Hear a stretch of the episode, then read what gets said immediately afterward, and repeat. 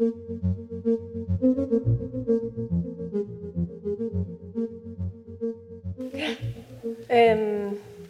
ja, altså som I jo nok ved, så er det jo en bog om øh, tabet af min søn, Karl, øh, som blev øh, 25 år, og som døde for i marts 2015. Det her var et klip fra november 2017 optaget på Luciana, hvor forfatteren Naja Marie Ej talte om romanen Har døden taget noget fra dig, så giv det tilbage. Karls bog fra samme år. Den udgivelse står ifølge vores anmelderpanel som starten på, hvad man kan kalde sovlitteraturens opblomstring. Velkommen til 2040, en podcastserie fra Dagbladet Information om de sidste 20 år i dansk litteratur, fortalt igennem de begivenheder, der tegnede den. Mit navn er Anna von Sperling.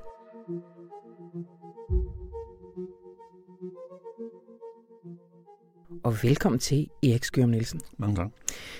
I har valgt den begivenhed, at Naja Maria Eid udgiver en bog, en roman, hvad kan man kalde den? Jeg vil kalde det en collage. En collage. Man kan kalde det en mindebog, man kan kalde det en sovebog. Ja. Øh, den hedder Har døden taget noget fra dig, så giv det tilbage. Karls bog. Ja. Og Karl øh, er jo så navnet på Naja Mariais søn, øh, som døde efter at have faldet, kastet sig øh, ud af et vindue i en øh, svamperus. Mm. Han dør øh, meget kort efter. Øh, familien, eller nogle af dem, er samlet langt væk fra Vesterbro, hvor begivenheden finder sted, og får så en telefonopringning, som bliver fatal. Og reaktionen på den opringning øh, går øh, som en slags øh, omkvæd gennem bogen, men øh, ændrer sig også på den måde, at første gang øh, scenen under familiesamværet og med telefonopringningen dukker op, øh, så bliver den hurtigt skåret af. Anden gang bliver den lidt længere fortalt, og tredje gang lidt længere igen. Og det er jo altså som fysisk tekstlig proces et billede på, hvad der sker i bogen som helhed. Mm. Nemlig at den sørgende moren, eller de sørgende, langsomt øh, fortæller historien igennem. Men så sker der også det, at en hel kreds af stemmer uden om Naja Maria melder sig og bidrager. Altså først og fremmest andre forfattere. Mm. Noget af det er digte, noget er fortællinger, noget er essayistiske fremstillinger. Men det viser sig altså, at der eksisterer en hel visdom øh, hos disse mange stemmer, som hun kan tage ind, mm. bearbejde, citere og bruge øh, i sin egen proces, som altså virkelig er en soveproces, der er identisk med en skrive- og, og, og fortælleproces. Mm. Så på den måde så er øh, Nairemi Ejs bog jo øh, næsten forbilledet tydeligt øh, som vidensbyrd om, hvordan sov foregår, og hvor lang tid den tager. Ja. Det er jo også vigtigt. Altså, det er ikke noget, der går hurtigt. Øh, og selv langt hen i bogen optræder der øh, skildringer af sprogløshed øh, og, og afmagt. Mm. Så udover at det jo på en måde er, øh, misforstå mig ret, en triumfbog, nemlig over, at øh, døden på en eller anden måde kan overvindes, ja. samtidig med, at den bliver integreret, øh, så er det jo altså også en meget øh, smertefuld bog, ja. øh, som hele tiden holder fast ved smertens øh, realitet. Og det tror jeg er en af forklaringerne på, at så mange har taget den til sig. Mm. Det er jo en bog, som har haft, skal vi kalde det, flere kredsløb. Mm.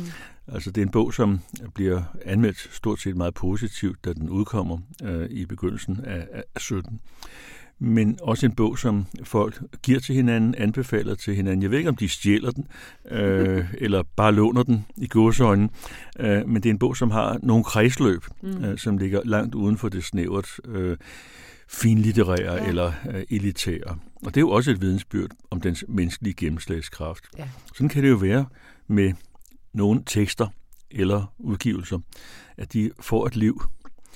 Ja. Øh, jeg kan for eksempel huske, at øh, Søren Ulrik Thomsen fortalte, at øh, et ægtepar engang henvendte sig til ham, jeg tror det var i forbindelse med et foredrag, øh, og fortalte, at et bestemt digt fra Nye Digte 1987 havde ramt dem i hjertekuglen og været befordrende for, at de kunne komme sig, eller i hvert fald lære at leve øh, med sorgen over deres søns død. Han var død ved en trafikulykke.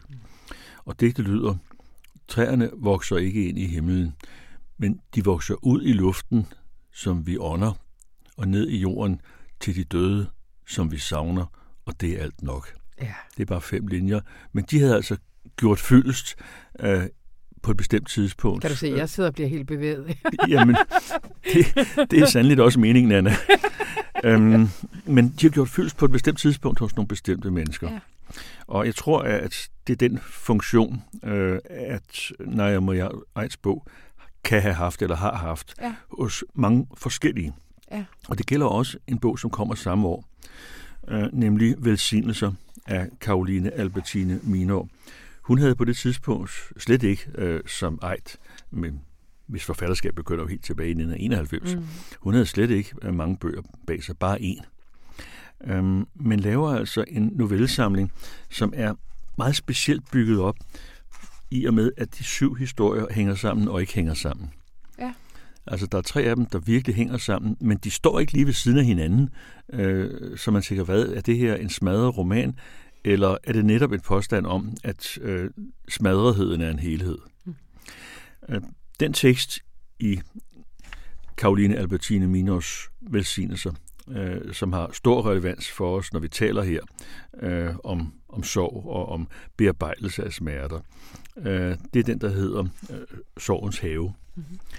Øhm, men de tre noveller, som hænger sammen, øh, tager udgangspunkt i et selvmord.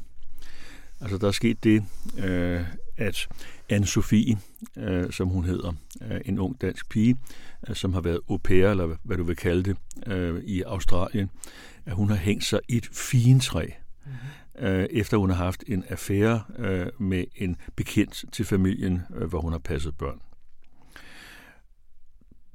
I den sidste novelle, Anso får det sidste ord, der følger vi øh, den sidste scene mellem hende og Archie Pay, altså elskeren. Mm. Men i de to andre noveller, som hænger sammen med dem, der handler det faktisk om øh, hendes mor, altså selvmorderskens mm. mor, som ikke kan komme over tabet. Ja. Og så veninden, øh, som bearbejder sin sorg ved at kaste sig ud i forskellige erotiske øh, eskapader. Og det er jo så også en konsekvenstagning på et dødsfald. Altså at det breder sig øh, som, som smerter, som ringe i vandet, mm. øh, som ilinger, kunne man næsten sige, øh, i nogle andre personer. Mm. Det synes jeg er utrolig overbevisende gjort. Ja.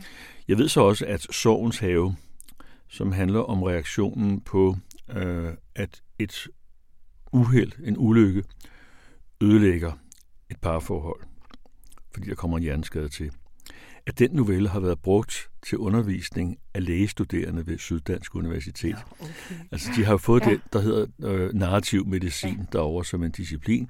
Øh, og det viser sig altså, at Karoline Albertine Minos Sovens have, den går rent hjem, fordi den så klart rejser det etiske dilemma. Øh, hvad gør du, hvis den, du elskede, ikke mere er den, du elskede? Mm. Fordi vedkommende har øh, forandret sig ved øh, en sørgelig hændelse.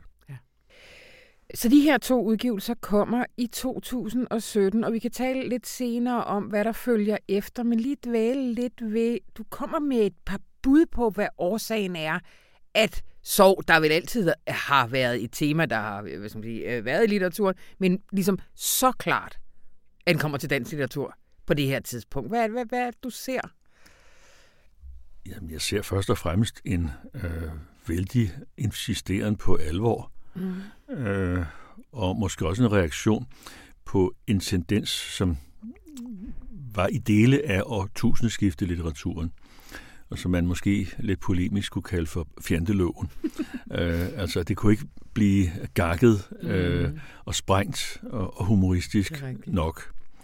Øhm, og sovlitteraturen ser ikke ud til at ville holde op, og nu hvor den først dukker op meget tydeligt i 17, øh, jamen så kan vi også se tilbage og konstatere, at den havde allerede været der et pænt stykke tid. Mm. Altså man kan bare tage sådan en bog øh, som øh, Orkansæsonen og Stilheden øh, af Anne-Katrine Ribnitski, øh, som kommer året inden, altså ja. øh, i 16, øh, og hvor der er mange personer øh, med forskellige skæbner, som bliver øh, flettet sammen. Men først og fremmest øh, en historie om Beate, forsvarsadvokat, øh, som når jeg går på jagt med buerpil. Øh, og hvorfor gør hun så det? Ja, det er jo blandt andet, fordi øh, hun har en sorg at bearbejde. Mm. Hun har mistet sin mand, øh, og hun er delvis skyld i det, og alligevel ikke skyld i det. Øh, problemet er, at når de kørte bil, øh, så kiggede han altid ud til siderne, fordi han var så fuglinteresseret. Og det er virkelig noget, jeg kan ikke genkende til, fordi mine børn øh, og, og, og min første kone og nu den anden øh, har gang på gang sagt, nu skal du holde op med det der. Så jeg ved udmærket, hvad det handler om. Det der med at kigge til siden, når man skal forestille mm. at føre et motorkøretøj. Men så har hun altså i en bestemt situation undladt lige i tide at sige til ham, at nu skal du holde op med at kigge på musvåger. Og så kører de galt. Mm. Så kommer der en skildring øh, tilbageskuende. Men først og fremmest en situation, hvor hun er i sorgen. Hænderne ligger uvirksomme på hendes bløde, varme mave. Thomas elskede det, altså datid.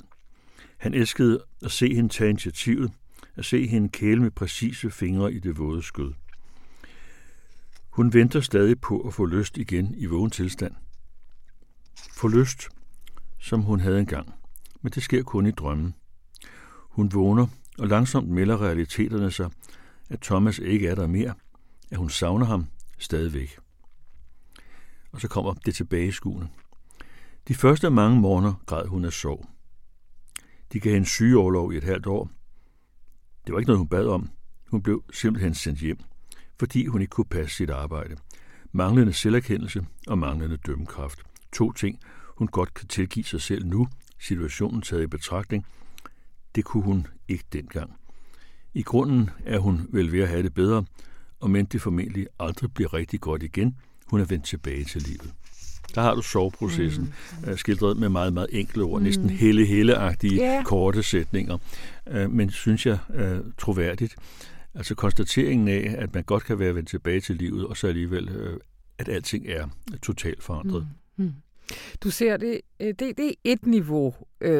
Du ser det som soglitteratur som et udtryk for en bredere tendens til et oprør med noget fjollet i dansk litteratur. Men et niveau øh, ud eller op, eller hvad det hedder, så, øh, så ser du det også som en del af en sådan større, hvad skal man sige, samfundstendens. Ja, jeg kunne i hvert fald øh, finde på at sige, at øh, inden for det kunstneriske, det æstetiske felt, øh, så er det et eksempel på, øh, hvad vi kan kalde med forskeren Stefan Kierkegaard, øh, at den menneskelige plet hele tiden bliver synlig. Altså, at der er en insisteren på, at øh, kunst og her litteratur øh, er en meddelelse, mm. øh, som gerne må have et budskab, øh, og hvor i afsenderen af meddelelsen gerne må være synlig. Øh, altså ikke en insisteren på den principielle adskillelse af producent og produkt, mm. eller autonomidoktrinen, som vi kaldte det i nykritikkens fagre dage i 60'erne. Øhm, men i stedet for en insisteren på, øh, at øh, det menneskelige gerne må være med inde i et værk, og umuligt at trække ud af det igen. Mm. Øhm, altså at livet kan komme ind, men det kan ikke komme ud. Øh, det er en generel tendens, som du ser også i billedkunsten mm. meget tydeligt, og i mm. performance og teater, at man går lige på øh, og går meget alvorligt og, og stærkt øh, til værks. Mm det her det er fuldstændig klart i dansk litteratur, men det er jo også klart på alle mulige andre niveauer af det danske samfund. De diskuterer det i aviserne, skriver klummer om det op og ned og stolper, øh, har sådan mere sådan generel kulturkritik af, at vi er berøringsangst over for døden i Danmark. Øh, Svend Brinkmann øh, laver et institut for sovforskning. Øh, WHO øh, anerkender kompliceret sorg som yeah. nu en diagnose. Og sådan. Så der er et bredt sådan, hvad skal man sige, øh, forhandling om, hvad er det i vores kulturkreds, det her sorg er og ikke er. hvordan tænker du, at, at samspillet, eller at de her bøger, du har talt om, forholder sig til, til den her sovdiskussion også? På et meget generelt niveau ja. er der tale om en øh, kritik af forestillingen om øh, det rationelle øh, menneske øh, og om tilværelsen øh, mm. som bedst, hvis den er øh, målrettet og planlagt og effektiv. Mm. Øh, der taler Så arbejde, siger du. Ja, altså, men der, ja. der taler om besindelse på øh, en, en umådelig kompleksitet øh, og på, at menneskelivet øh, omfatter så mange niveauer. Altså ikke bare øh, biologi og ikke bare øh, psykologi eller socialitet, vores samfundsmæssige væren, og heller ikke bare eksistens, øhm, men også den religiøse mm. dimension, og først og fremmest jo altså den kunstneriske, som nu bliver violet med ind og brugt øh, til at bearbejde sorgen som en, en fællesmenneskelig realitet. Altså på et så generelt plan øh, kan jeg også godt se en øh, civilisations- eller rationalitetskritik i den her insisteren på øh, følelsernes virkelighed. Mm.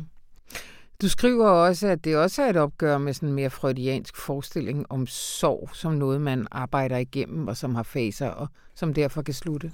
Ja, Jamen, det er øh, slående. Øhm, noget af det mest trøsterige, man kan få at vide, det er jo paradoxalt nok, hvis en siger, jamen den der sorg, den kommer du aldrig over. Fordi så ved man ligesom, yeah. hvad man har ret sig efter. Ikke? Øh, og jeg fik en reaktion øh, fra en litterær bekendt mm. øh, på artiklen om sorg, øh, som var et vidensbyrd om, at det havde ramt ham mm. øh, hårdt, eller øh, i hvert fald var gået ham nær. Mm. Men den sorg, han beskrev, øh, var på en gang gammel øh, og ny. Mm. Altså den udgangspunkt i hans nuværende tilstand, øh, hvor sorgen er en realitet, men også i en begivenhed, øh, som lå nogle år tilbage. Mm. Og det var nærmest det klareste vidensbyrd, mm. øh, jeg kunne få om, at øh, forfatteren i vis forstand er kommet noget længere øh, end Freud, da han forestillede sig øh, sorgen som noget, der, der hørte op. Ja. Øh, der er vi blevet klogere, og mm. det viser altså forfatterne, øh, at de er. Og så har du fået lov til, Erik, at runde af med en lyrisk stemme, som igen siger noget helt andet. Ja, det er øh, Rainer Marie Rilkes mm. Duineser-elegien, eller Duino-elegier, øh, som han skrev på et gammelt slot ved øh, Adriaterhavet, som øh, er fra 1922, samme år som Eliots uh, The Wasteland, eller øh, Ødemarken. Øhm, den første elegi, den er berømt, øh, fordi der spørges, øh, hvem ville høre mit skrig blandt englenes ordner. Øh, men slutningen af den første elegi handler simpelthen om øh, den tak, vi skylder de døde. Mm. At være død er besværligt, og meget skal indhentes, før man efterhånden sporer lidt evighed. Men de levende gør den fejl, at de alle skældner for stærkt. Engle, siger man, ved ofte ikke, hvorvidt de vandrer blandt levende eller døde. Den evige strømning virvler uafbrudt alle aldre med sig igennem begge områder, og den overdøver dem med sin brusen i begge. Til slut behøver de ikke mere os, de tidligt bortrykkede. Blideligt vender man sig fra det jordiske, som man, når man vokser mildt fra morens bryster. Men vi, der behøver så store hemmeligheder, for hvem salige fremskridt så ofte udsprang af sorg, kunne vi være til uden dem. Tusind tak, Erik Skørum Nielsen. Og øh, lige før, at jeg slipper dig, 2018 skal vi til næste gang. Kan du huske, hvad det er? 2018 handler om øh, forfatterskolen, fordi øh, der det år øh, skete et oprør eller et opbrud, øh, som i første omgang førte til, at øh, forfatterskolens bestyrelse fyrede rektor øh, Jeppe Brixvold. Ja. Tusind tak.